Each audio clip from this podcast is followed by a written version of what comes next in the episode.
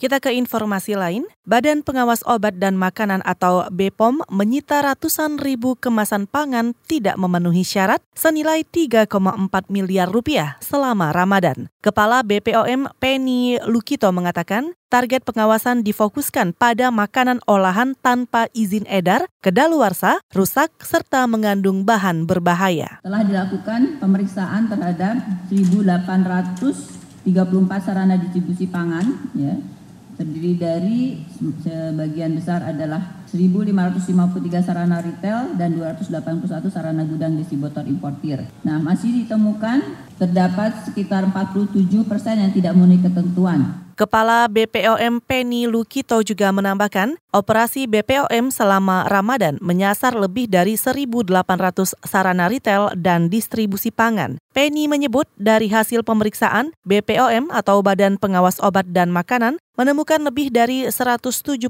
ribu kemasan produk pangan yang rusak, kedaluarsa, dan ilegal dari hampir 800-an sarana distribusi.